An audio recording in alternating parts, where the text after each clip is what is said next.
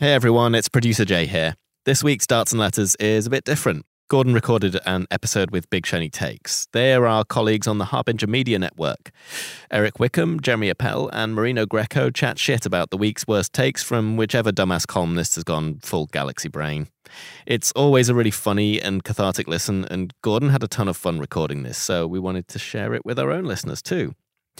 I know we've also picked up a few subscribers from Big Shiny Takes recently, so if you have heard this already on their feed, maybe take this week to scan through our back catalogue. We had Eric, Jeremy, and Marino on episode 41, Canada's Dumbest Public Intellectuals, and that's a fun listen. Everyone else, here's Big Shiny Takes with special guest Gordon Katic. Hey everyone, you're listening to another episode of Big Shiny Takes. I am one of your co hosts, Eric Wickham, and I'm joined as always by my two wonderful co hosts, uh, Marino Greco. Salutations, comrade. Salutations. And Jeremy Appel. Howdy. Yeehaw. I'm coming at you from uh, Calgary. Wow. It's almost Stampede season. Cowtown, Alberta. That's what people in Calgary call it, I, have been told. Yeah, um, it's like Hogtown for Toronto. Yes. But we're Cowtown. Yes, yes, yes.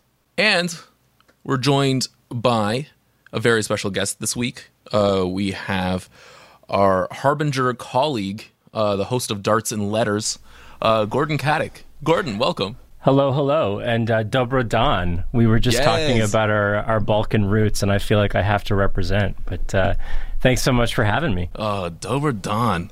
I'm so excited. yeah, I mean, it is so much fun when you meet someone who's also from the Balkans because then it just becomes like the thing that you talk about the next time you see them. The funny thing about when you meet people in the Balkans, it's like how Canadians will tell you, like, you know, so and so, did you know that they're Canadian? We will always claim whoever the Balkan person is. So we were just talking offline about Slavoj Žižek and how uh, proud we are of his Slovenian heritage, even though he's maybe a grifter, but you know, it brings a certain amount of pride to know that he's grifting everyone else and he's doing it kind of in our name. And you know what? He also put Jordan Peterson into a coma, which is like yeah. kind of impressive, right? Like you got to give it to him. Look, you know, it must be nice that you guys can get away with this kind of conduct. If I say like "chow" or come stai to anyone in a fucking Twitch chat, all is going to be gabagool all over the place. oh, this Marino guy, classic Italians, all in love with themselves. the Italian hand emoji, just eight hundred yeah, times. Exactly. Yeah. I I keep lists of Jews um, like, like, uh, so if this is your first time listening and you don't know who I am, I am Jewish. Um, but like uh, Chrystia Freeland's grandfather, I keep lists of views. Just, I think probably a lot of uh, Croatian uh, ancestors probably did the same. Unfortunately, we have a pretty checkered uh, yeah. Uh, history when it comes to that. Yeah, that's it's what unites us. Right? I'm gonna segue out of this bit Oh yeah, let's just go on the lighter lighter subject of school shootings. By the way, guys, you picked a really good one for us to have some epic bants about. I love it. Yeah, yeah, yeah lots of bants in this episode. Don't um, you just hate it when you're shooting up a school? And... Okay, all right, okay. Before we we talk about, you know, I mean, the thing that we came here to talk about which is an absolutely atrocious column. I do feel like we should make note of the fact that the provincial election Ontario uh, happens despite nobody really noticing it happening. If less than half people vote, was there really an election? I mean, that's like a philosophical um, question for our time. Yeah. Well, if you check Twitter, um, depending on the account you're or the accounts you're following, it was either you know the worst thing ever, or it was a great victory for the Ontario NDP, and they're ready to lead yeah, um, it's. I'm glad that you guys were not aware that there was an election because being in Bradford, I was painfully aware from every boomer and like truck driving I hate Trudeau dude having a Caroline Mulroney sign on their freaking lawn. Yeah. Oh, good lord. Her dad was to the left of Trudeau. This Trudeau. yeah, yeah. yeah. I didn't know about the election until I saw a front page star article by uh, Martin Cohen. Did you see that one that talked about how we need to vote because of Ukraine? Um, and and, uh, and I, I, was so uninspired this time around, I didn't vote, which is kind of rare for me. But I think by you know process of deduction or whatever, that makes me a tanky. Yeah. Yeah. yeah. Sorry. Yeah, that's right. You, are not a... voting, so so you support Putin. Yeah. exactly. What the fuck is the pro? What, sorry. What is the province of Ontario going to do? about the situation in Ukraine? Are they are we going to send over Timbits or something like No, I think it was like democracy is so valuable. Look how the Ukrainians oh. are fighting. So why would you dare like be disaffected? Um, that was kind of the, but, like they're they're repelling an invasion, right? They're not right. They're, they're not they're not. Um, it's not like there was a coup or anything. Um, but I mean, I get you know, I think I'm being a bit uncharitable of Martin Regg Cohn, who is a dumbass, incidentally. uh, so I, I, think I can be forgiven for that. But yeah, I mean the the the liberal, like the center left takes, you know, just going into this election, everyone knew Doug Ford was going to win. So it's this battle for second place, and just the the the like level of delusion dripping from like the Toronto Star editorial page about how like you know that the uh that it was you know Tom Parkin, this this fucking guy. I, I want to talk about this guy for a second. Yeah, he was a Sun columnist for a while. He was like their token NDP guy, and I mean now like all right wing media, the Sun's just not interested in other perspectives than like Anthony Fureys or whomever. And so I, I guess he read to the Star now, and um, apparently it's all the pollsters' fault because they told people that the liberals in NDP were essentially tied for second. Whereas if you look at seat counts, it was clearly uh, the NDP were clearly ahead. And it's like, like, what is wrong with you? Like, like no one thinks about this shit. Like, who, like, like, like, wow, that's so that's crazy. The the the pollsters reported polls based on popular opinion and not this like convoluted undemocratic system we have. Wow, that that's why the NDP didn't win. Uh, otherwise, everyone would have just voted for NDP, and it's just like, how do you get paid for this shit? Like, like wait, wait, Jeremy, are you telling me the NDP did not win that election? Because watching Andrea Horwath's victory speech, where she abdicated leadership, you would have think they would have won. They're like there was like a jovial tone at the beginning. It was yeah, so... it was like here here are all the things we accomplished together. It's like you literally haven't accomplished anything. You're a loser. Like we were watching it on, on stream, and I was just like resign resign. Like every like she should have started with like obviously this isn't the result we wanted. Mm-hmm. And then she can talk about like the the good memories she has or something. But like, yeah, you know, gaslighting is a term that's used way too frequently in politics. But I mean, the NDP does have a tendency to just gaslight its supporters and be like, "Yes, we're winning. We're at, our losing mm. is actually winning."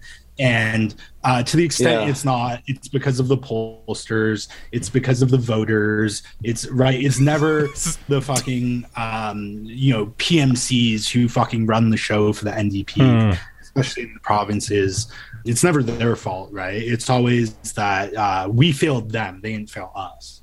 so, so who do you guys think ate more shit, right? Because like the NDP, they lost a ton of votes. Uh, I think more more than anyone, and they lost yeah. seats to the fucking conservatives. Um, like it's a disaster. It's a tire fire. Uh, but at the same time, Del Duca being like un what designated for assignment the whole fucking party doesn't even exist anymore and i guess they probably lost like their you know they're like parking spots and offices and everything. like I, I, I relish that for sure. Del Duca's concession speech, though, uh, was to me the highlight of the night. Like we, we were like pissing ourselves watching it. Like that guy is not a human being, and I don't even think he's like a lizard person because like he ha- like lizard people are like more powerful. He, he he reminded me a lot of the character Perd Hapley from Parks and Rec- Recreation. His cadence, he would be like, "I am going to make a point, and that point is this." Very like like like means testing come to life. They put they picked the most liberal candidate possible and ate shit for that. I to answer your, Gordon's question, I think relative to the success that they had in last election, NDP ate more shit because they, they were handed a bit of a low ball and they had the the party position to like really offer some more compelling progressive options and maybe like you know free dental in two years. Uh and um, i don't know. And the, the libs just remained uh flat. Yeah i mean if i can make an off the board pick i feel like the people who ate the most shit were everybody who has to live in this province mm. right? Like we had a record low turnout for this provincial election, and that entirely had to do with the fact that there were three completely unappetizing options, right? No party had a good platform. No party had a, a strong leader. No one really had a reason to vote. I voted at an obligation because I didn't want my MPP to lose her seat. Um, but, Who's your MPP? Uh, Jessica Bell. But like the the point I was I was trying to make is that when you can win the election by hiding until the election happens, oh my God. and like that's the thing that like wins you the most amount of seats. Uh, the other options on the table were objectively shit, and uh, we need better political parties in this province. I was just going to say, I mean, I, I, said this on, on Andre's uh, Harbinger show, but I got to say that the uh, campaign ads for uh, Doug Ford and the fucking epic like stadium rock anthem thing that they played like a kind of Pavlov's dog bell in every single ad just like I think it trained us all you know? We all we all now it's time to yeah. get it done. Seriously? Like they won they won on get her done. Yeah. I mean that that he's the getter done candidate, and no one else was offering anything compelling. I'm sorry, Marino. Yeah, no, no, no. It's okay. I'm just gonna say, yeah, no, they they won on vibes. I forget who mentioned it at the at our stream, but someone mentioned that like people vote on vibes, and like Andrea Horwath sounds like a like stern teacher that you don't like, and mm-hmm. Del Duca sounds like a, a robot for the people who cared enough to go out and vote that that's all it took. And like yeah I, w- I wanted to say the ndp would have been an objective step in the right direction even with their relatively uh, tame policy. But uh, yeah just like do more. No one addressed the pain that normal canadians are feeling. Yeah. And um fortunately the alberta ndp have uh, learned lessons from what happened in ontario. And um, they are um, running on a campaign to uh, continue drilling tar sands oil for 20 years. Um, so um, they're going to win, and the plant's going to be destroyed. But at least it was a progressive government that was polite in destroying the plant they they they they sort of rather than just repeating uh, Ezra Levant's ethical oil talking points verbatim, uh, they paraphrase them in a polite way, right? Because ever look, people are just going to be using oil, so it might as well be our fucking filthy oil, which is you know, and, and that's you know, I, you know, people are going to be murdering people, right? So it's better that I do it in you know in a righteous manner. Because i'll be nice. I'll, I'll, I'll, like you know take person out for a drink and then just like you know slip them uh slip them a mickey as they say. You know no blood no guts. And you, i mean otherwise someone else is gonna do i mean it's like the settlers in, in palestine right who are kicking palestinians out of their homes. And there's that video of that guy who's like well if i don't steal it someone else is just going to come and steal it, right? It's ex- the exact same like mentality. I just don't get it. I mean, who runs these goddamn party like these NDPs, especially uh, provincially? Like they just seem like are these basically like PMC consultant class, like former DNC losers that essentially are taking over the like ostensibly social democratic wing of Canadian politics? I mean, that's what it seems like. But you know, at least like it feels like the the NDP has like a radical history and heritage, and it's moving away from that in a way to get votes. But it, it, they just keep eating shit when they do it, so they're like becoming centrist. I think you're hitting on something really important. Like, yeah, like even despite this history of the NDP, they are essentially like just picking these like poli sci grads out of university or something with master's degree who are just like massive lanyards who are total mm. neolibs because like people, people who like bring us briefcases to class. People like us are busy shit posting and making irreverent podcasts.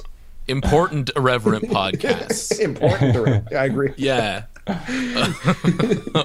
uh, we really depressing me. So I feel like we should move on to the next super depressing thing that we have to talk about, which is the swath of violence that's going on in the United States. There have been over a dozen mass shootings in the past couple weeks.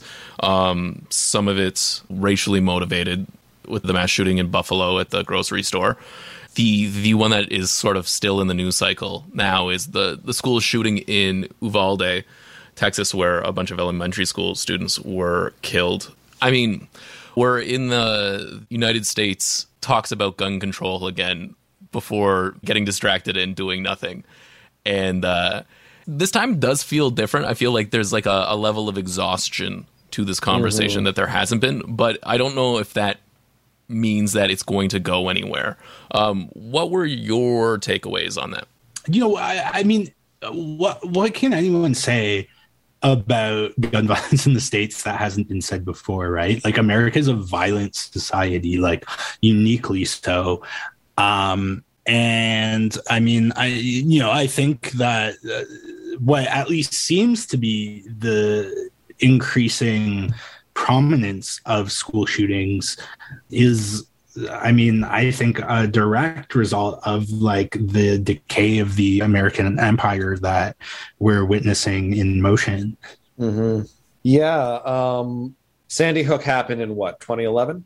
No, we've been at this for 10 years. And uh, I, think Eric's right. I, like, yeah, there's a sense of exhaustion. Normally we move past it's, it's terrible to say we we move move, we move on from these school shooting stories or mass shooting stories fairly quickly. This one again feels just like a repeat. It's like it's an elementary school again. They're all children. This one's just sticking in the news cycle and uh, you know, it's, it's showing the Democrats' hand and showing how useless they are. Because the best that they've they've said is Joe Biden, who really has been in the White House for the past like he's been in power so many years of the past decade, and he's just saying, "Man, someone should do something, mm. man." Yeah, like not like you have any power. Yeah, all they all they can do is eulogize. All they can do is make our you know feelings uh, heard and give us uh, the space you know to cry and all those sorts of things, which you know, I understand. I mean, it's very sad, but like it just it, the the recurring pattern keeps on happening over and over again. And the thing that's frustrating is like, you know, we're about to talk uh, about a column that is completely devoid of actual policy ideas or you know, targeting what would actually do to to fix the problem, but there's been other places where these problems have been addressed. I mean, Australia has had more of a gun culture uh, than the United States did, and they managed to buy back you know millions of guns and and change the culture and change the policy orientation around it. So it, it's it's so simple, but like it's just it's just not happening. So I don't know. I mean, this is one of those issues that just kind of drives you crazy and makes you sad. And that Australian shooting that triggered those policy changes happened more or less the same time as the Columbine shooting. Mm-hmm. You can mm-hmm. really just see the two diverging timelines. I think you're both hitting on on a really really important point with the Democrats loving their Aaron Sorkin moments, right? Like this column that we're going to read is like a reaction to something that happened this past week where, you know, instead of announcing, you know, emergency policy or or any sort of enhanced restriction on gun registration or anything substantive, the White House brought in a-list celebrity Matthew McConaughey, who is a, a he grew up in Uvalde, and so this is like a personal issue for him. However, uh, not everybody from Uvalde got to give a speech at the White House talking about why guns are bad. I feel like the United States is run by a bunch of Disney adults, where like their actual thing that they did was organize this speech to happen, and they can pat themselves on the back and they can move on with their lives. Did any of you catch the McConaughey speech? Yeah, I, I caught some some clips, um, and there there were some interesting ideas there, and it was moving. And you know, I don't necessarily think there's anything wrong with what M- McConaughey d- did, but I mean, it's just like it's the apotheosis of like the shallow performative politics of the DNC. I was just saying in a 2nd like all we can do is eulogize, but you know what? This fucking geezer's run out of steam and he can't even do eulogizing well anymore. So let let's just get an actor, someone who can like really pull it off, um, and and we'll stick him there and he'll he'll do the thing. It's like it, it, it, they're outsourcing even their uh, performative politics at this point. It's so No, yeah, fucked that's a up. good point. Oh my yeah, god. well, I think also it's worth noting that while you know the Republicans obviously are like beholden to the NRA. I mean, literally, uh, you know, it's almost comical that their solution is literally anything but make it harder to buy guns, right? Like, oh, uh, you know, schools should have less doors. Like, you know, we should just turn schools into prisons. Um, Because I mean, we're Yeah, that that stuff's setting oh the God. kids up to wind up in prison anyways but for the democrats i mean what the fuck have they done nothing they just use it as a fundraising opportunity to say look how bad and scary these republicans are you should give us and it's exactly what the alberta ndp does too right it's just like oh these conservatives are bad and scary but also we agree with them on like everything but you should give us money instead right it's like coke and pepsi it's, it's it becomes a complete branding exercise Yeah, seriously. At this point, the funding emails are it's it's like a slap in the face. Um, the Matthew, I'm not gonna. I just want to say, I'm not gonna begrudge Matthew McConaughey for going there and like Yeah. doing this stuff. I thought it was very nice. I thought Yeah. he said some good things, but yeah, it's the, it's again, it's the same thing. It's not action. Totally. yeah. So like, th- this was the speech um, where he's like, "All right, all right, all right." yeah, that's the one. That's that's what he said. That's the He said famous that. one. Okay. yes um yes so like he's a household name i think that um it kind of plays into the whole republicans thing that you know democrats are out of touch and they're the hollywood party and they have disdain for the common person and i honestly i think they might have a point when they're talking about this because it shouldn't take um uh, a very famous person to come and explain to you that uh children getting shot is bad. You know, that's something that should be common sense. I feel like maybe I'm I'm you know Common sense. maybe Boy, I'm naive. We should but- we, we should get some policies like this. Yeah. you, you know what, guys? It, it's funny, uh, Eric. I would have said that, but then this morning I've been uh, I've been reading Matthew McConaughey's terrible memoir, but I've become uh, McConaughey pi- pilled because I think he actually is kind of like you know we'll talk about this article which compares him to Oprah and The Rock. Matthew McConaughey is a much better candidate for president because he actually combines like he's at the center of like three dominant cultural modes.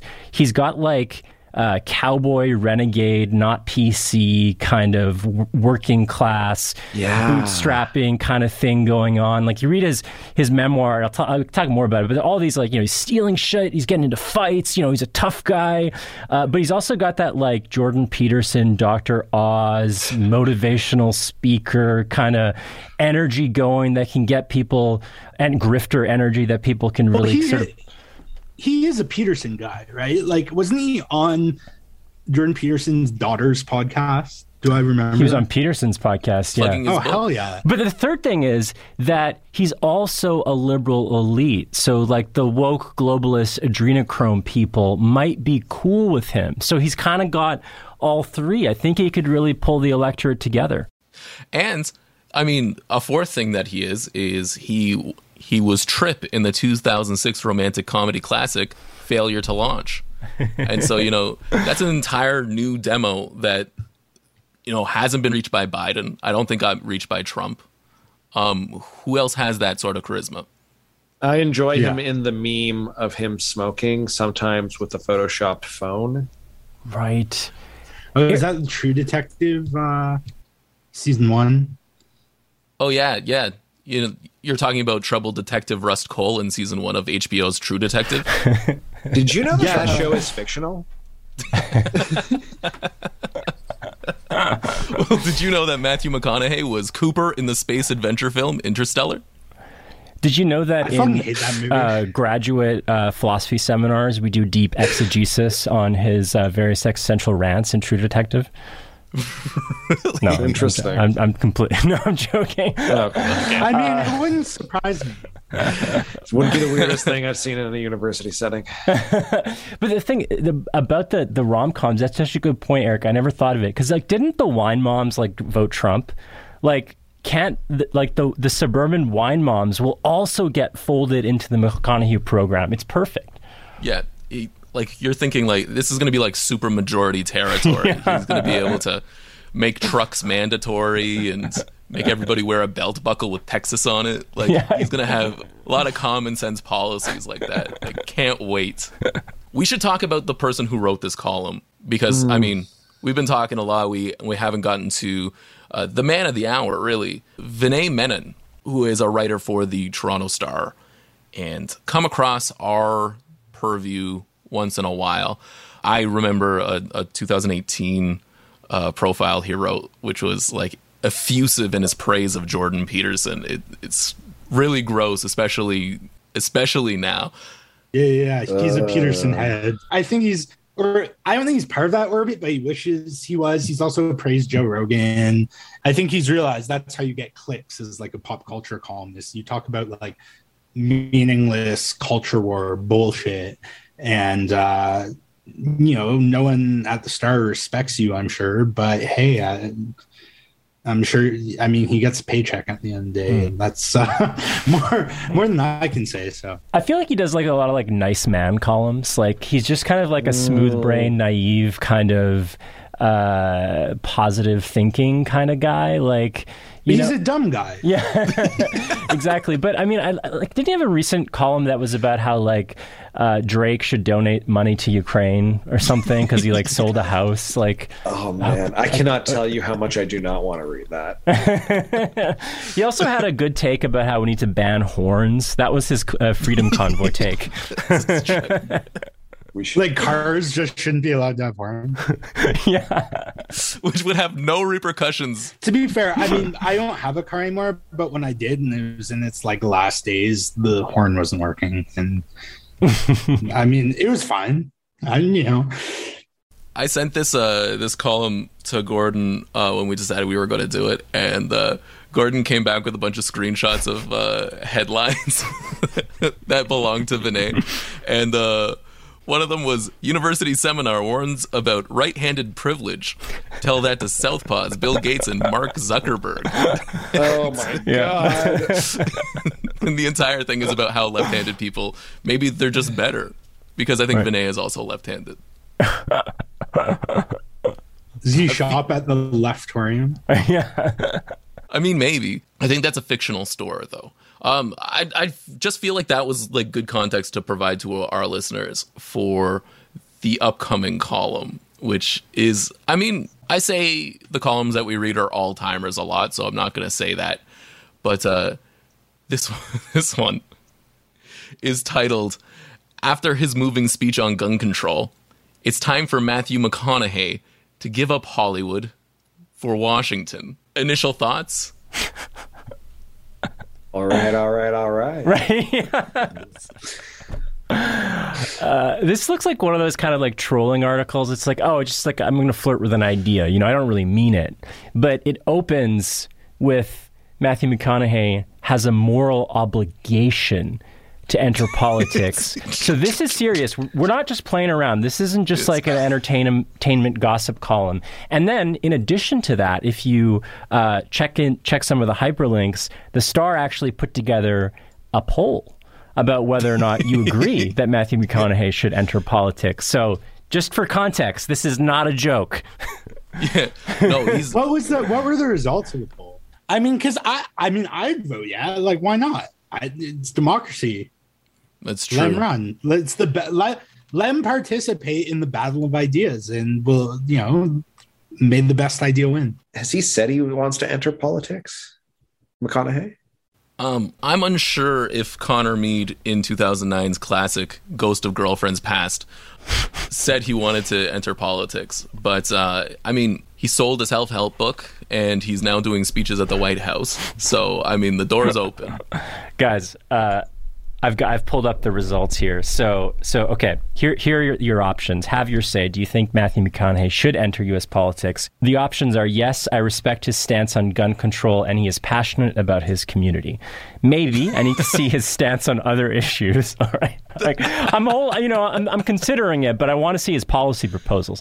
Um, I don't like it when actors transition into politics. Uh, I'm not sure or no, he wouldn't be a good politician. What what, what are your gents' votes on this? I, have already forgotten the options. I yeah, I'm all in. Yeah. I'm all in for McConaughey. I'm in a phone bank for him.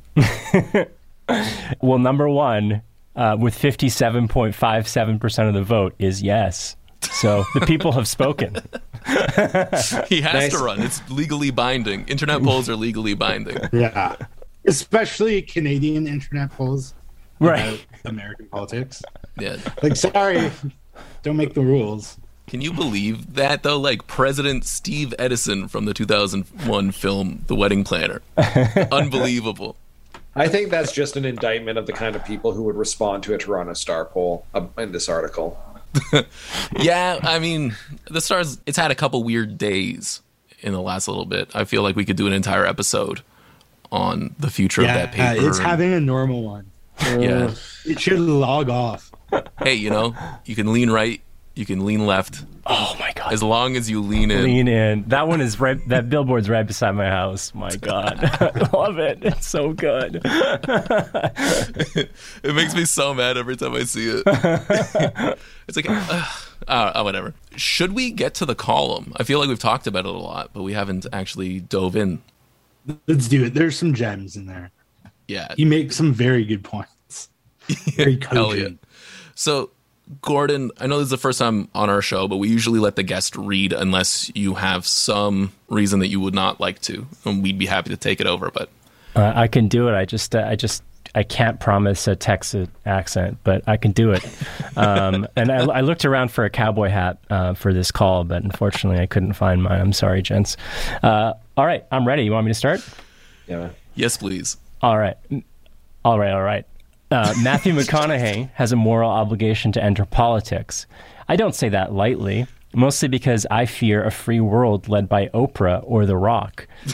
But McConaughey has flirted with public office, and on Tuesday, while delivering a White House proxy speech on gun control, his leadership bona fides were as obvious as neon Q-tips on black velvet. I think if it was McConaughey versus The Rock in a primary, I would I would actually I would move my support to The Rock. Well, but I feel like that would totally tear apart Texas because The mm. Rock, I think, is a Longhorn as McConaughey is too. In fact, the The Rock has a Brahma Bull tattoo. You might have to fact check this if I'm getting it wrong, but I think they went to uh, they they like the same football team, so that could really really cause problems. And you know what? Like the Rock, uh, the Rock actually played for the Stampeders for a bit. I think he. Uh, I don't know if he was like a, a, starter, but he was on that team. So I mean, he he has the uh, the northern voting contingent for the American election, which I mean and is the, Rock, the only thing I the mean, Toronto Stars. You cannot beat the Rock's level of charisma. Like, that, I mean, are we assuming they're Democrats?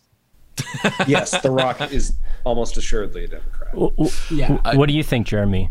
Well, I think it doesn't matter what you think. yeah, I, honestly, I, I would predict a landslide just based on you know the Rock's jabroni based policies. Didn't Ric Flair run for president in 2016? Oh, I oh, wish. Man. Did he? Yeah, he's like woo. he won every debate. Do, I, I, if if memory serves, and I couldn't possibly be making this up. Ric Flair ran on a ticket with uh, Waka Flocka Flame. Oh, I think you might be right. Uh, yeah, in in the slogan was "Make America Woo Again." Shut up. Shut up. no, I, I, sorry. Man, listeners, look this up. You are totally right. You're totally right. I, I can't tell you how many states they got on the ballot for. I would imagine it's closer to zero than 50 but um yeah they did it so Well, I mean, I don't want to gloss over this one point as well because I think Vinay was probably very proud of this uh, this phrase. Um, as obvious as neon Q-tips on black velvet. Um, nice work, Vinay. You know, good for you. I don't really get it, but it's, but it's fun. Uh, yeah, who is like Q-tipping black velvet? I don't. Yeah. Why a neon Q-tip? Oh, Q-tips are white. They would be. Whoa, whoa, whoa! Well, black. it's Pride Month. That's Okay. true, Marino, and you should you should apologize. Actually, Yeah, Sorry. Yeah. all right. Gordon, do you want to get back into it? Oh, let's do it. Okay. America, our beloved neighbor to the south, just because case you didn't know, Oh, has a problem with gun violence. McConaughey, Oh. Native of Uvalde, Texas, was addressing last month's horrific mass shooting in the city after an 18 year old with an AR 15 entered the Robb Elementary School and killed 19 children and two teachers. America, which averages more than one mass shooting per day, is trying to gaze into the cultural mirror and summon the courage for change. Oh my god. the Disney adult in this column is so.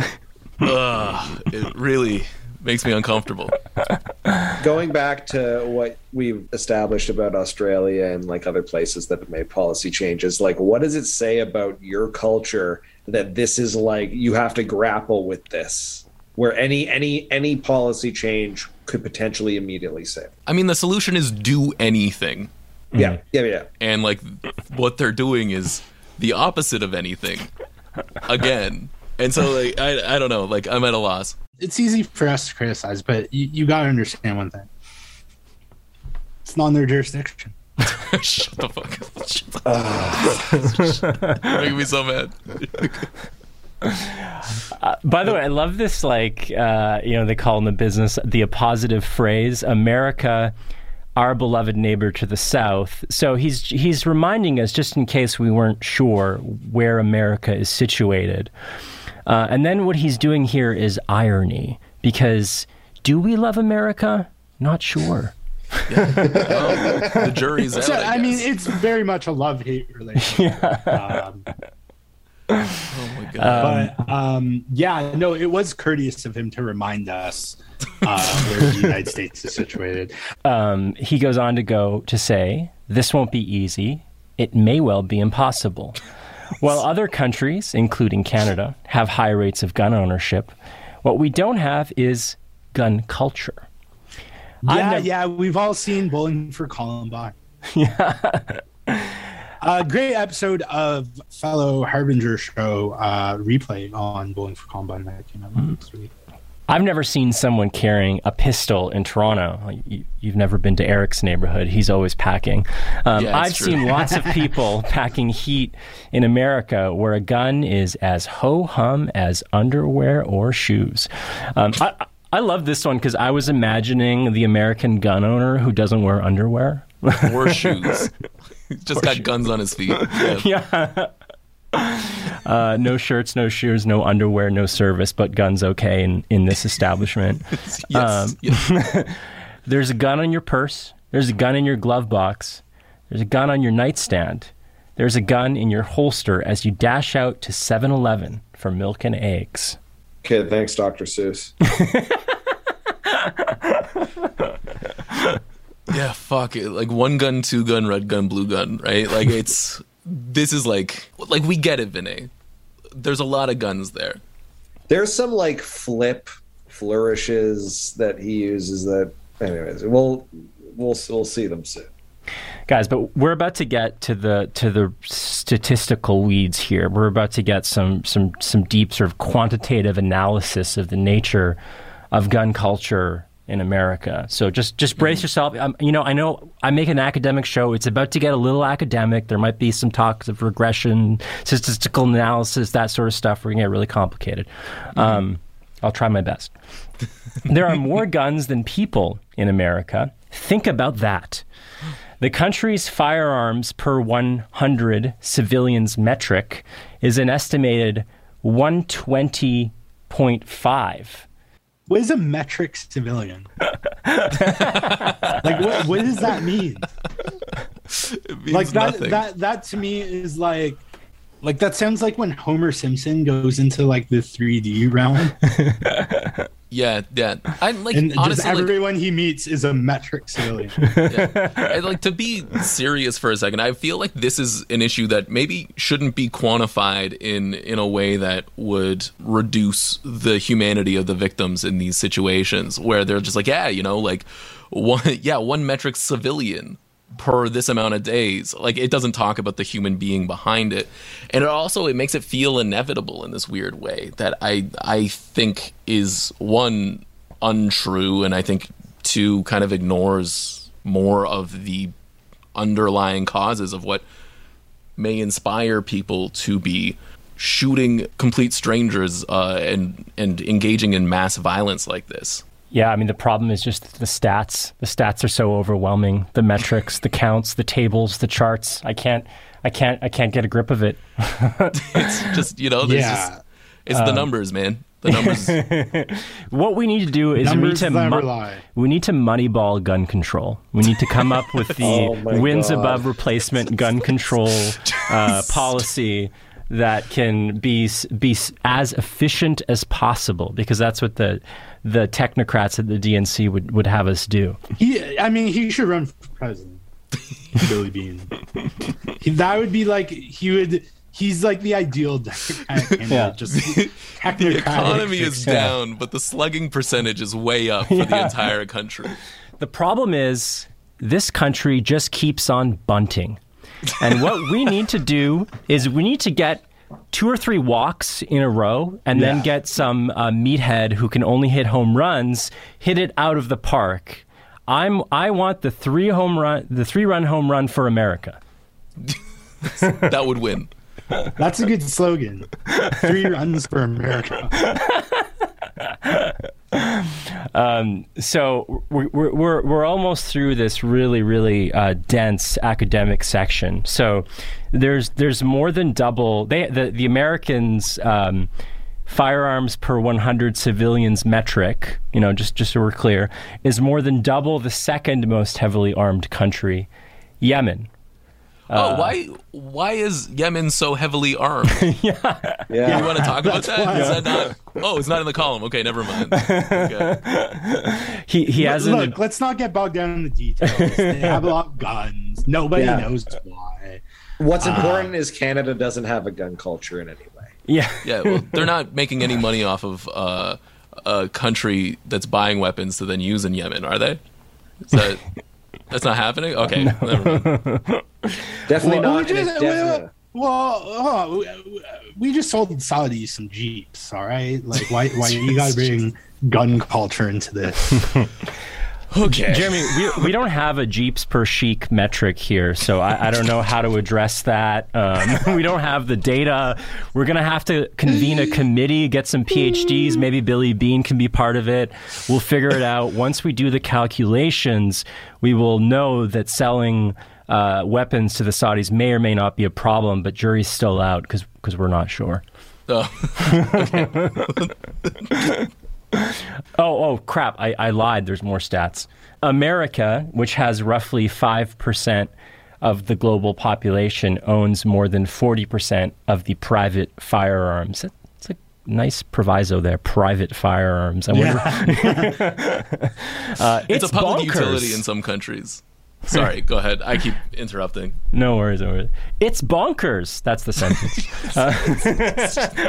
This is this is the analysis that you're supposed to lean into that the Toronto Star keeps talking about. Like they're like lean into it's bonkers. This is the stuff that we're we're getting from the Toronto Star. Can you imagine if Canada owned 40% of, say, I don't know, the world's frisbees? That you know that's a reference. That's like uh, uh, an Easter egg for his buddy John Kay. what, do they play like froth together? What? Probably, I mean, that's all, like when John Kay's not talking about people's like skull sizes and like how trans people are scary. He's probably posting about frisbee golf. Like, it's like he's like, I mean, it checks out. Like, it it just it ruined frisbee golf for me because like it seems like a fun game, but It's so grim that like he could legitimately be trying to like write a little thing about, uh, or just to give like a little nod to his buddy Jono.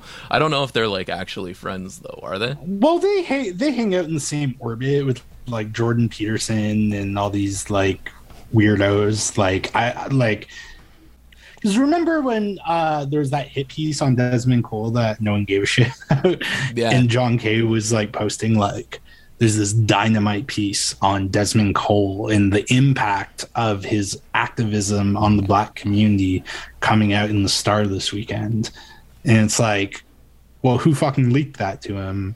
Um, I mean, maybe it was Rosie DiManno. Old friend of the show. Yeah. um, or right? I mean, there are only a handful of chuds at the Star. I mean, most of their pundits are like annoying liberals. But I don't know. I don't know. So, Yeah. so like annoying liberals, we know what they do for fun. They have like adrenochrome chrome child diddling parties. Like that's well established. Um, and that's a good time. I mean, who who could resist, right? Um, but you you guys are telling me that the whole like John Kay, um, Jordan Peterson contingent of people, like in their spare time, what they do is frisbee.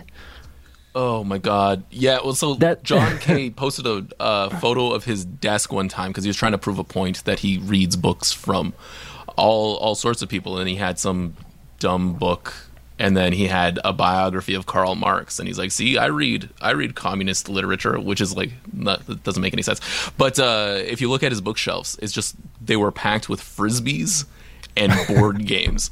And I just I just had to respond with uh, this is the desk of a serial killer.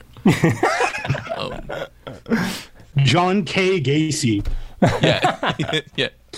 He, he's a weird creep. I don't like him. Yeah. Maybe we actually do have a high frisbee to civilian metric, but it's just that John Kay Yeah. has them all. So like the He's music, hoarding frisbees. You, he opens his front door and just frisbees fall out. Yeah, guys. The the best writers, what they do is what they tr- what they try and make you inhabit a world. Like they paint you an image, you know, like a metaphor or something. But better yet, like a scene, so you can embody their ideas and really come to know and feel what it means that they're talking about. And so here, um, he goes on to say. If we did have a 40 percent of the world's frisbees in Canada, Forty percent of like like what what would it be? Would it be a uh, frisbees per one hundred civilians Yeah. metrics? Would be would would be anyways. What, Th- There would be, I mean, okay, just I, I know this is going to be tough. Like, let's do the stats here. So the the civilian to frisbee conversion is is 120 to 100. So that means there's four of us. We have five frisbees. Okay, five and a half maybe. Mm. In that world, if we were to walk through the park, we would be ducking every five seconds. He goes on to say, because frisbees would just be flying all over the place. can we can we please remember the fact that this is a column about a speech made about a school shooting? Like, and he's just like he's like doing math about frisbees. Yeah, Like, he could have used. Well, but that's saying all these fucking libs with their gun control don't even think about how many people die from frisbee accidents a year. I mean, like, what? We're gonna ban frisbees? Yeah, that's true. That's true. I didn't think about it that. Yeah. Also, I mean, what better way to uh, deal with the scourge of frisbee violence than to shoot them out of the air? Like, let's have both guns and frisbees. That's right. Skeet shooting. Yeah. There we go. The best a good compromise. McConaughey likes compromise. He's kind of like a, a guy who who likes common sense solutions, right? Yeah. But McConaughey didn't get into the statistical weeds. Oh good. I hate statistical weeds. I wish the writer didn't. Because that's what we were just doing. We were doing this really complex, you know, statistical regression analysis. I know it was really over all of our heads. We got into the weeds, but we had to. Um, About that's, frisbees. That's why his speech was so powerful. The actor flipped the script and poignantly backed into gun control by focusing on the victims and the systemic insanity. Okay. The writer should have done that, maybe. Perhaps. I don't know. I don't want to edit. I shouldn't be editing. This one drives me crazy because isn't this what we've been doing since what 2000 and when was Columbine? We've always been focusing on the victims. All we've been doing is eulogizing the victims. How is this any fucking different? Like, yeah, uh, I want to. I want to. Uh, I want to go back even just to like how he even just starts the entire premise of the con the the column and how he starts it. Matthew McConaughey has a moral obligation to enter politics. There are already the Democrats are in power. Like there are people that people in power have a moral obligation to stop children from being slaughtered. Is what I would say. But yeah, let's keep saying let's like what's it going to take? Eventually you have to stop vocally demanding things. Well, as Michael Moore points out in Bowling for Columbine, like it's kind of hard to for America to crack down on violence at home when it's committing and glorifying it abroad, right? Like there's such an obvious like inconsistency there. I think it's a good point. Um, Gordon, do you want to jump back into this one? Sure. He talked about driving to Uvalde the day after the massacre and meeting with families. He got emotional and held up photos and talked about the shattered dreams of slaughtered children. One little girl wanted to be a marine biologist. Another wore green Converse high tops with a heart scribbled on the right toe to symbolize her love for the environment. Another was planning to read a biblical verse, Deuteronomy 6 5. I was like, uh, book 6, uh, you know, my Catholic uh, training has completely, uh, completely left me here. Yeah, you got uh, book six, verse five. At, oh my god, I'm gonna get so much hate. Um, at her next church oh, okay. meeting. Is that the one? Do, does he say what it is? Uh, yeah, it is. But she never got. Oh no, he doesn't read it. But she never got to read it. Service is on a Wednesday night. What? It's uh, in thou shalt love the Lord thy God with all thine heart and with all thy soul and with all thy might. Yeah, the other They're, one just has might is strength. It's a pretty standard translation, it seems. Pretty yeah, concept. I mean, this they use the same Deuteronomy as everyone else, presumably. Hmm. McConaughey didn't just leave flowers or send thoughts and prayers. He and his wife Camila Alves spent time with those affected by this tragedy, from grieving parents to mortuary cosmetologists tasked with trying to prepare tiny bodies devastated with ghastly exit wounds for open casket viewings. Oof. It's like it's it's legitimately horrifying thinking about the fact that these these people's lives are ruined forever. It really is, but I when I think of in the grand scheme of things what Matthew McConaughey being there is going to do for the country, the state of the country, mm-hmm. the material conditions that they live in. Like what what does it do? Yeah.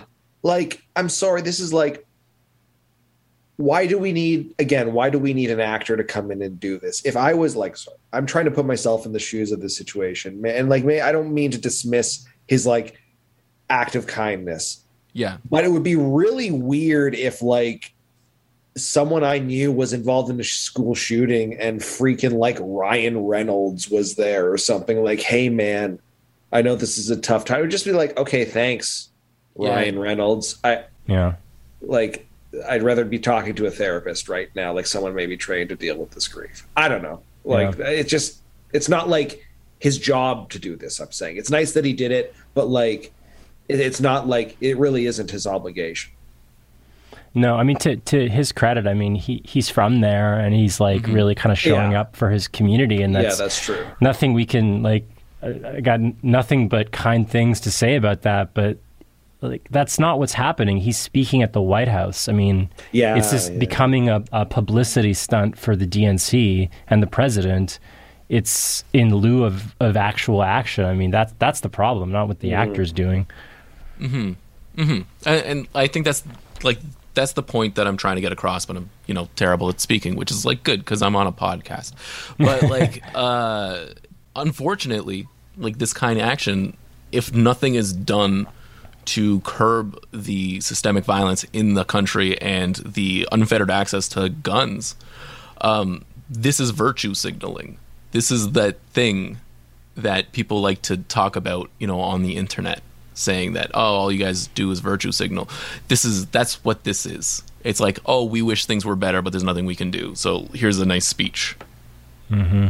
He goes on to say, in the last month, you've probably heard Democrats talk about banning guns.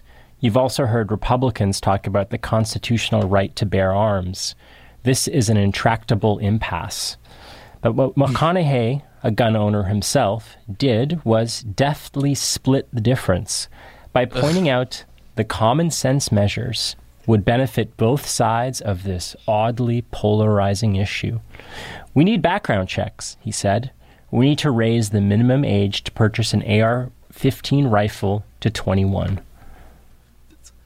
That's gun control. That's like not splitting the difference, Vinay. That's literally taking a side.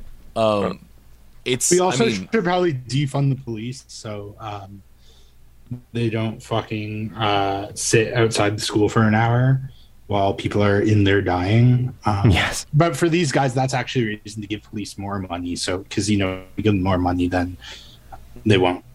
Have any Democrats in with like legitimate power or sway in the in the in the party talked about outright banning guns? Because to me, it just seems like they haven't said anything more than like, "Oh, we we- we should implement common sense measures, but we can't," or "Man, someone should do something." Didn't Beto O'Rourke running in Texas just be like, yeah, I want to take your guns? And uh, yeah. He was I mean, I haven't some- followed the, the issue closely, but the House, I mean, they passed a bill that raised the minimum age and had some red flag laws, I think, maybe, or may- maybe it didn't. But, like, it was not, we're taking all of the guns. Like, I don't Yeah. know exactly what he's talking about. Yeah. Like, they are doing the centrist thing. It's not going to, that isn't, isn't even going to pass, but they're doing the centrist thing. yeah, yeah, and it's like maybe he's splitting the difference between the center and the right with like a center right thing, but like that's what is like being presented. Like he's he is advocating for the Democrats' plan. I think basically what he's saying is like this guy's a cowboy, like this guy's a Texan. This guy culturally presents in a lot of ways as conservative. You know, in his book he talks about growing up conservative and becoming liberal, that being like the trajectory. so I think he's splitting sort of like cultural differences for sure, which which is why I think he, he actually does kind of make for the perfect uh, candidate for our culture wars. Yeah, yeah, he is a culture war candidate, right? And it's completely like he's like a vibes based Texan, right? Like that's ah, it's so funny, so surface it level too. he goes on to say, "Oh yeah, oh oh, oh yeah, I don't, ah yeah, I don't know. That's the sentence. Ah yeah, he- oh yeah, that's the end of the quote. yeah. How is that? Eighteen-year-old in Texas can't legally order a beer, but can buy a weapon of war." You need to pass training and testing to ride a motorcycle or pluck eyebrows in a salon setting, but you can wander into a gun show and buy an M16 rifle and hundreds of rounds of ammo like you're ordering McNuggets.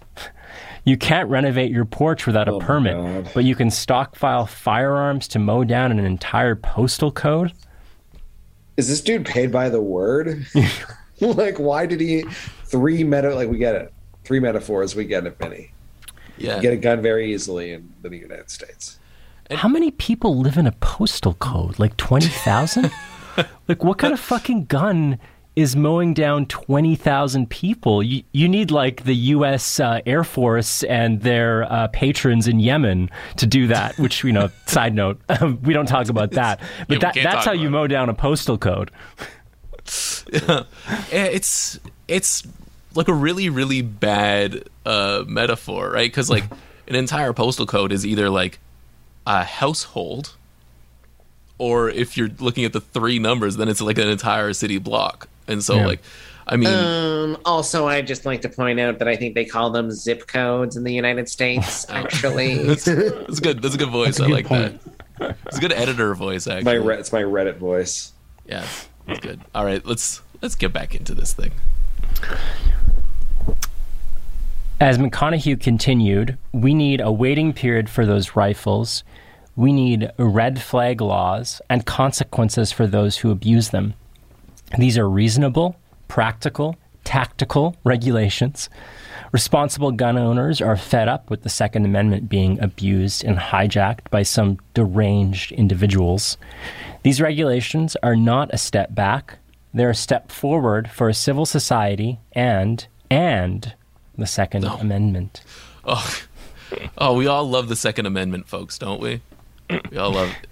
I love uh I love tactical regulations. Me t- I Maybe if love that one.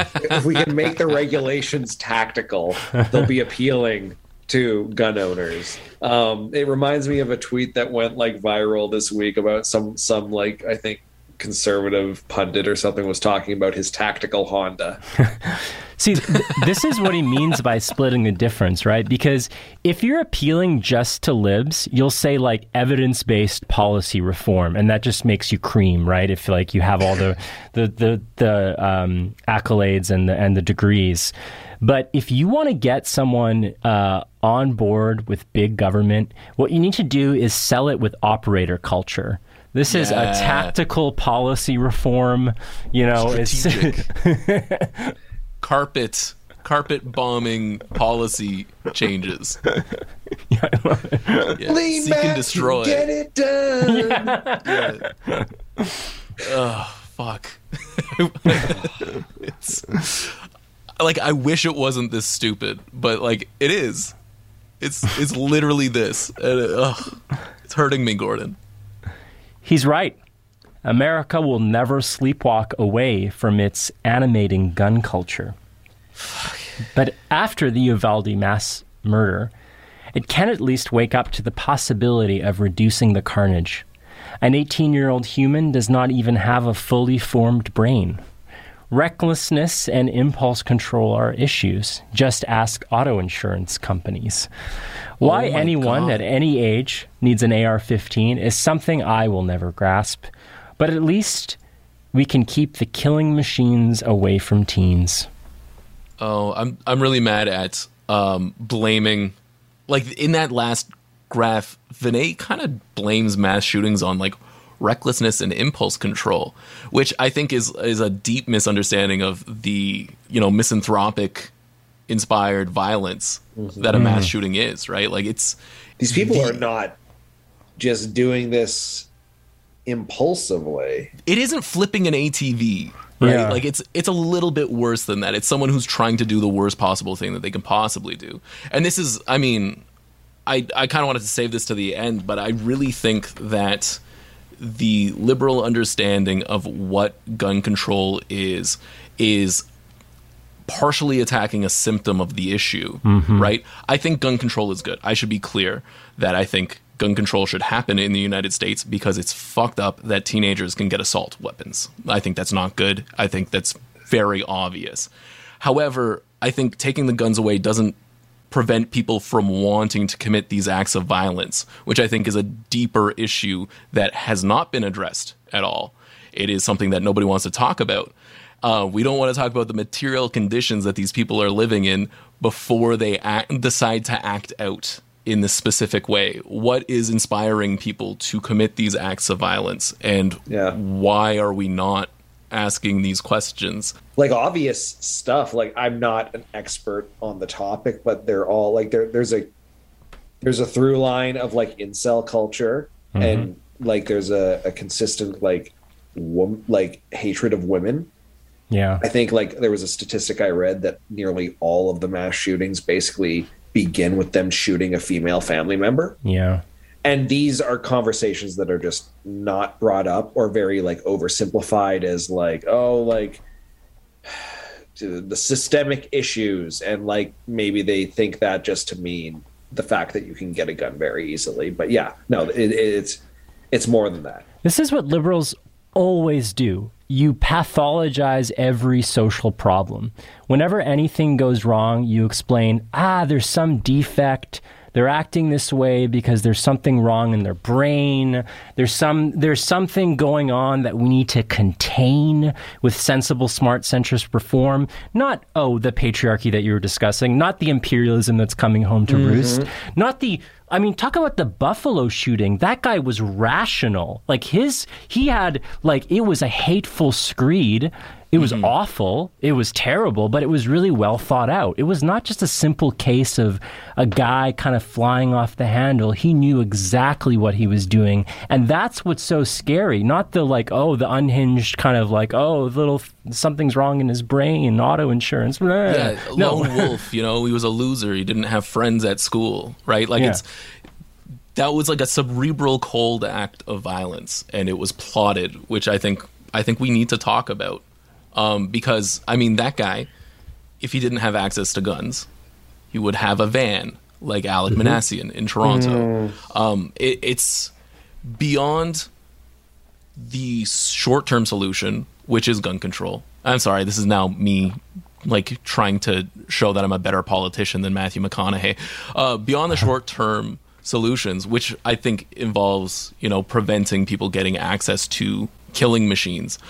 There needs to be a long-term solution. We need to prevent people from wanting to act out in this way, and I think that that's, I mean, a process of de-radicalization in the increasingly fascist United States and Canada. Oh, I agree 100%. I mean, gun control is harm reduction, and I like harm reduction, but it's Mm-hmm. it, it's not the underlying cause of you know what exactly is is going on here. You're totally right. I mean, if it wasn't a gun, it'd be something else. And even if he didn't have something else, I mean, the fact that these ideas exist, that he could you know be so sort of socially dislocated, that he could act in this way, and I mean, these are all problems. Um, horrible, horrible, horrible problems. But I, we have a solution. It, it is common sense centrism, because Matthew, because Matthew McConaughey is a rare creature these days, a centrist. he is neither left nor right. Finally. Oh yeah, he he, he is the perfect uh, you know a totem of a, of the star uh, reader, right? I mean, he he doesn't go left or right or whatever. He leans in. Um, Is he forward? yeah. It's always twirling towards freedom. Ugh, fuck me. He goes issue by issue and lets common sense dictate his thinking. Okay. So mad. I'm so mad that that made me this much happier. Because like it was like the, I brought the mood down by yelling about you know serious things, and then Vinay just brought it right back up, and he got me. This is what America needs now more than ever. Le- leaders who can find solutions to problems. Not leaders who only care about playing footsies with their base. Oh yeah, yeah. The, the the people in power in the states, the Democrats, are really aligned with their base. They're doing everything that their base wants them to do. It's true. That's a that's sarcasm. They are not. Oh, oh, Obviously, thank you, dear Oh. listeners. I'm very sarcastic often, but I, I like to make things clear sometimes. yeah. I, yeah. like I had, I had no idea that centrism didn't exist anymore. I thought It's- we were like slouching towards a communist revolution right now. Like I, I don't know, it's just s- Yeah. news to me. Like oh, you know, it's really communist a Joe of Biden. to have someone who um it, you know isn't on the left isn't on the right and just sort of uh just goes with their gut just um has you know you never know you never know what they're gonna say Finally, on- a on- on politician who wants to maintain the status quo. I think it's like it's a new, innovative idea that we should try. We should try it out. we need leaders who can slice through the partisan rage and the intellectual dishonesty, not leaders who cravenly amplify the dysfunction. Matthew McConaughey is a gifted actor. He could be an even better politician. That's it, folks. Mic drop. I fucking hate this thing so much. Like, it's- What a pointless article. I, and like, I mean, I know I'm not supposed to expect better from the Toronto Star. I like, I know. I I'm 30 years old. I should know this stuff. I'm still disappointed. I'm, I'm like mad that he got paid to write this because this feels like fan fiction about Matthew McConaughey. Like he was No, that's literally what it is. Mhm. That's literally what it is. I think someone wants to play footsies here with uh, Matthew McConaughey. Yeah. Um, but Gordon, you uh, so kindly read his uh, memoir. Are there any highlights from it? Oh, absolutely. We could do an entire other podcast on this. This is a tour de force. It's called Greenlight. Um, and basically, it's like a memoir slash kind of 12 rules for life, except the rules are are traffic lights. Uh, you know, you decide what, what it is. You get a you get a red, you get a yellow, you get a green. You know, just like figure out the vibes, and you know, you might be thinking, okay, well, what is what is a green light? What is a red light? Well, these are the signals that um, kind of teach you how to um, navigate the autobahn of life. It's how university. It's how the universe tells you where to go, and and th- this is this is like right in the beginning, and you know it falls apart right from the start because the autobahn doesn't have fucking traffic lights. he's never been to Germany. He's never but whatever. Okay, you're gonna have traffic lights. They're gonna tell you where to go and what to do. And basically, this guy, like, it's just garden variety stoicism. It's all just about like reading the room and the vibes, and like the universe itself dictates to you what you can and cannot do. So if you want like, you know, radical change, like, you know, really big, aggressive uh, gun reform or universal health care or ending imperialism, red light, folks, the universe is going to give you a red light. So you have to wait for the right kind of signals. That's kind of his thing, right? His whole thing is about just going with the flow. And this is why I actually think that he's kind of perfect for, for these these times because he he has all these anecdotes just about things not going right. And then all he does is really kind of Pollyannishly kind of say, "Oh, it's all right. You know, I'm just going to do it anyways. I'm going to learn a lesson." Um, so, uh, do, do you guys want? Do you guys want to hear a little bit? I, I pull I pulled some sections if if you want to hear. Yeah, yeah, of course. Absolutely. Okay. The first thing to say is he's a total grifter.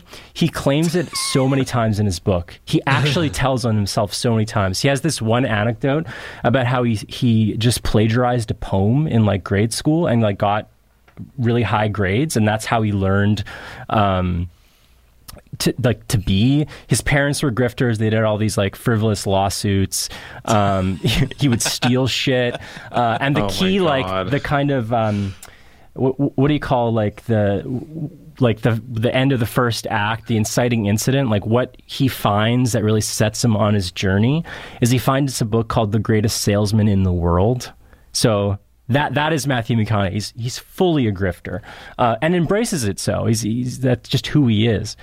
Anyway, so he goes through these stories, these little things that happen. He he does an exchange in Australia, and I won't bore you with all the details, but basically, he spends a year with like effectively an abusive family, uh, like at least emotionally abusive. Like the mother like does this weird game where he, she wants Matthew McConaughey to kiss the girlfriend of her son, like it, like in his like in their face, like like on the lips, and like this is a whole thing at family dinner. That is extremely weird. he he she wants him to call her mom, and when when he doesn't. Shit hits the fan. Anyways, I won't bore you all the details. The people in the community think that the, the family is insane, and he has this like complete mental breakdown. Um, and basically, what he decides is instead of like, you know, being put in a really bad situation and, and leaving, he made a promise, so he's going to stay. And this is where like he develops his like stoic mentality. And he says, that year planted the seeds of a notion that continues to guide me. Life's hard. Shit happens to us. We make shit happen. To me, it was inevitable that I was staying the entire year because I'd shaken on it. I'd made a voluntary obligation with myself, and there was no going back. So I got relative. I denied the reality that the Dooleys, that's the family, were off their rocker. It was a crisis. I just didn't give the crisis its credit.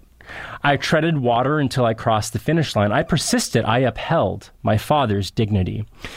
And while I was going crazy, I kept telling myself there was a lesson. I was put there to learn. There was a silver lining to all of this. I needed to go through hell to get on the other side. Uh, blah blah blah. You know, basically, that's that's the whole thing. Like you just kind of go with the flow. You learn. You it doesn't matter if the world's on fire and this family's abusing you and doing weird sex games. It's okay. Just ignore I it. can- Pretend it's not this happening. really um it's really revealing as to why uh Jordan Peterson resonates with him, right? Not just in terms of like everything is awesome, the status quo is great, um, but also the like the weird like family sexual dynamics.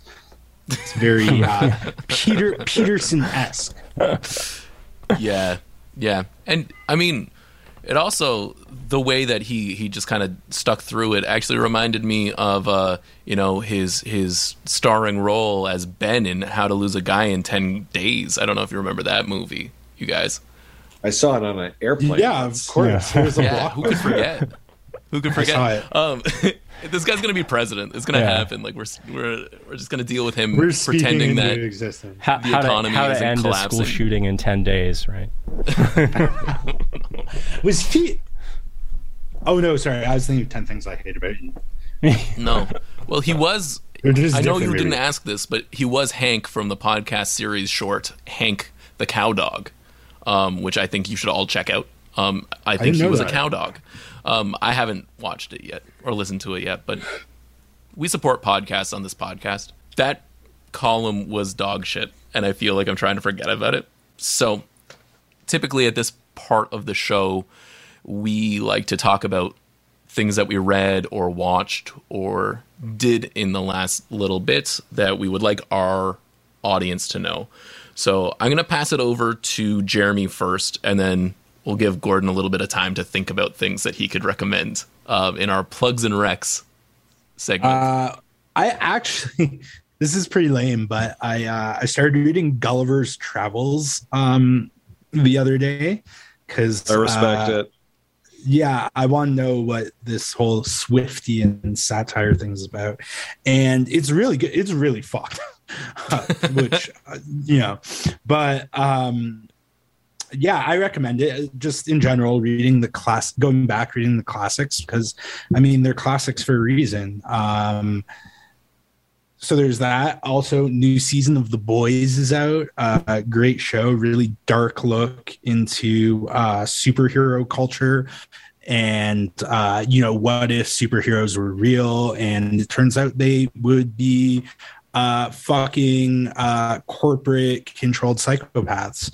Um, so that's a great show uh, on Amazon Prime, uh, sponsor of uh, the Big Shiny Takes Institute. Um, Oh, and also a little teaser, little teaser for the listeners. I am working on a book.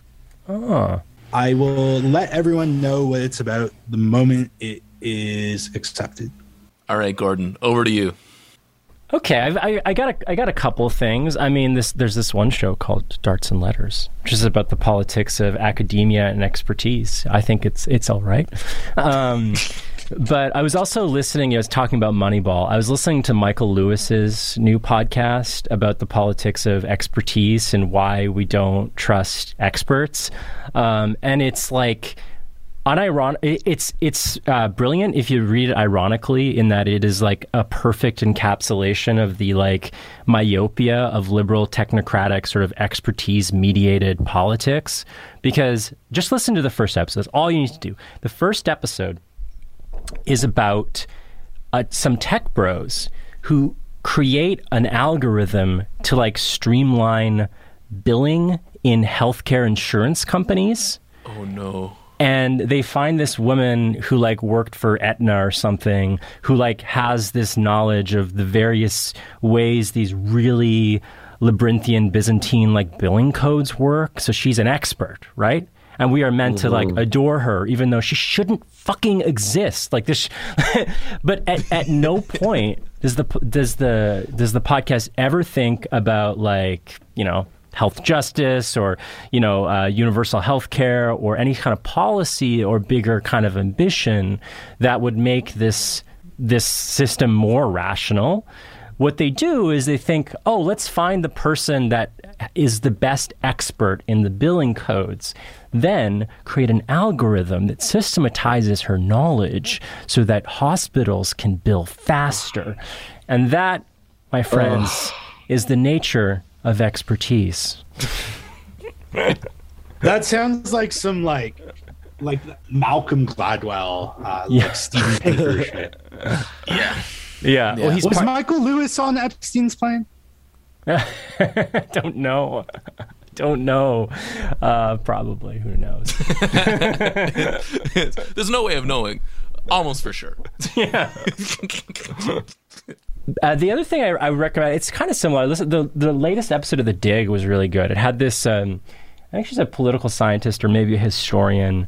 She wrote a book called uh, Left Behind, and it is about kind of the intellectual and political, political trajectory of the Democratic Party.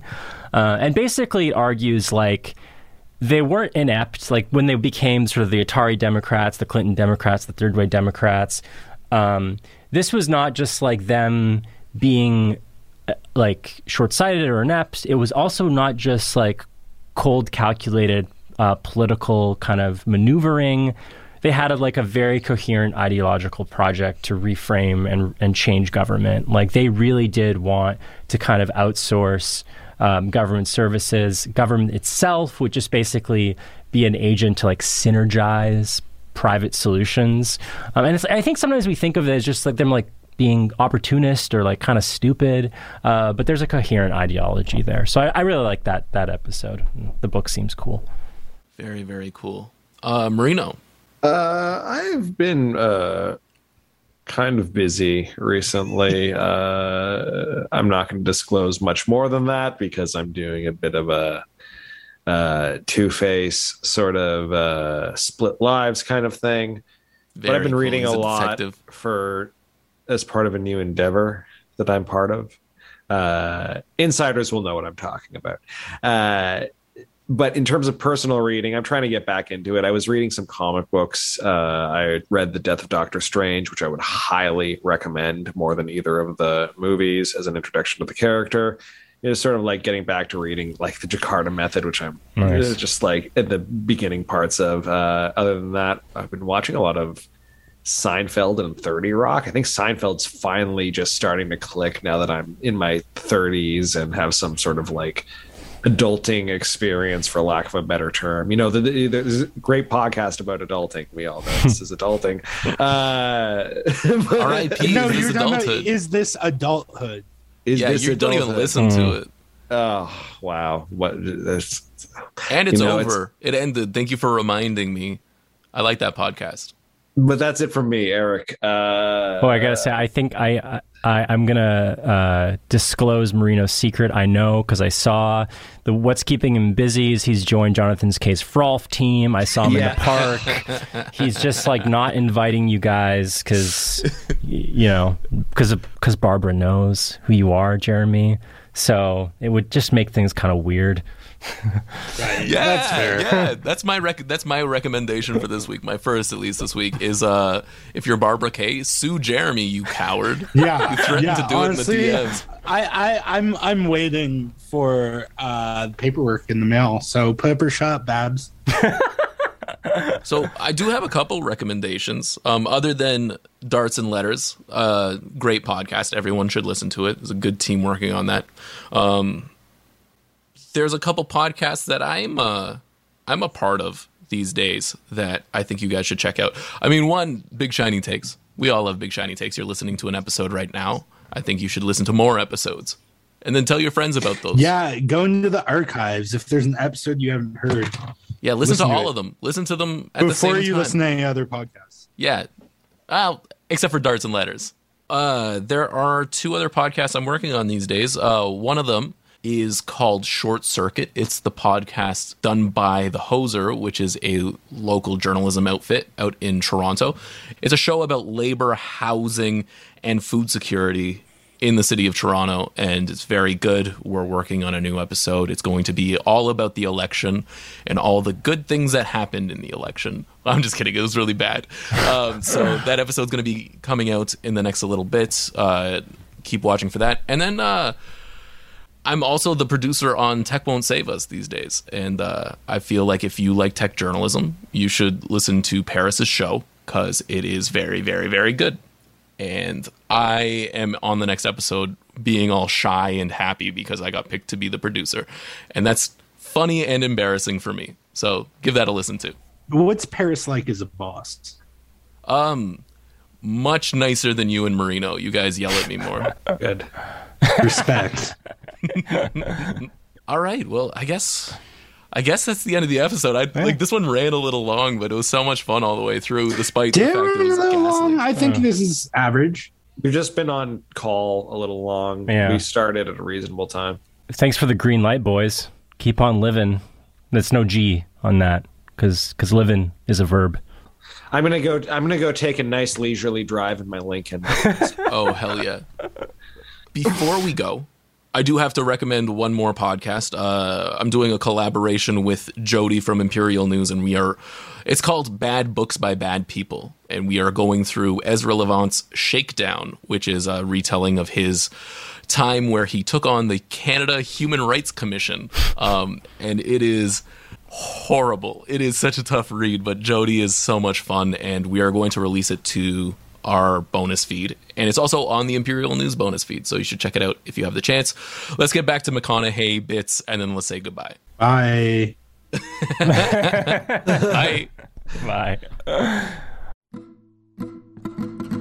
It's Big Shiny Takes, the only antifreeze speech podcast. Big Shiny Takes, reading garbage for your brain.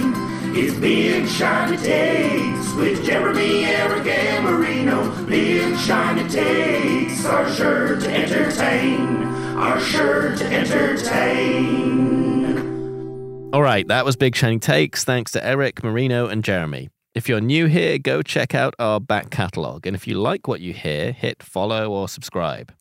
My favorite recently is episode 57. It's about the intellectual history of truck nuts, as in those fake testicles you see dangling from Dodge Rams, and about trucks and trucking more broadly. There are a bunch of other episodes too, so you'll probably find something that appeals to you.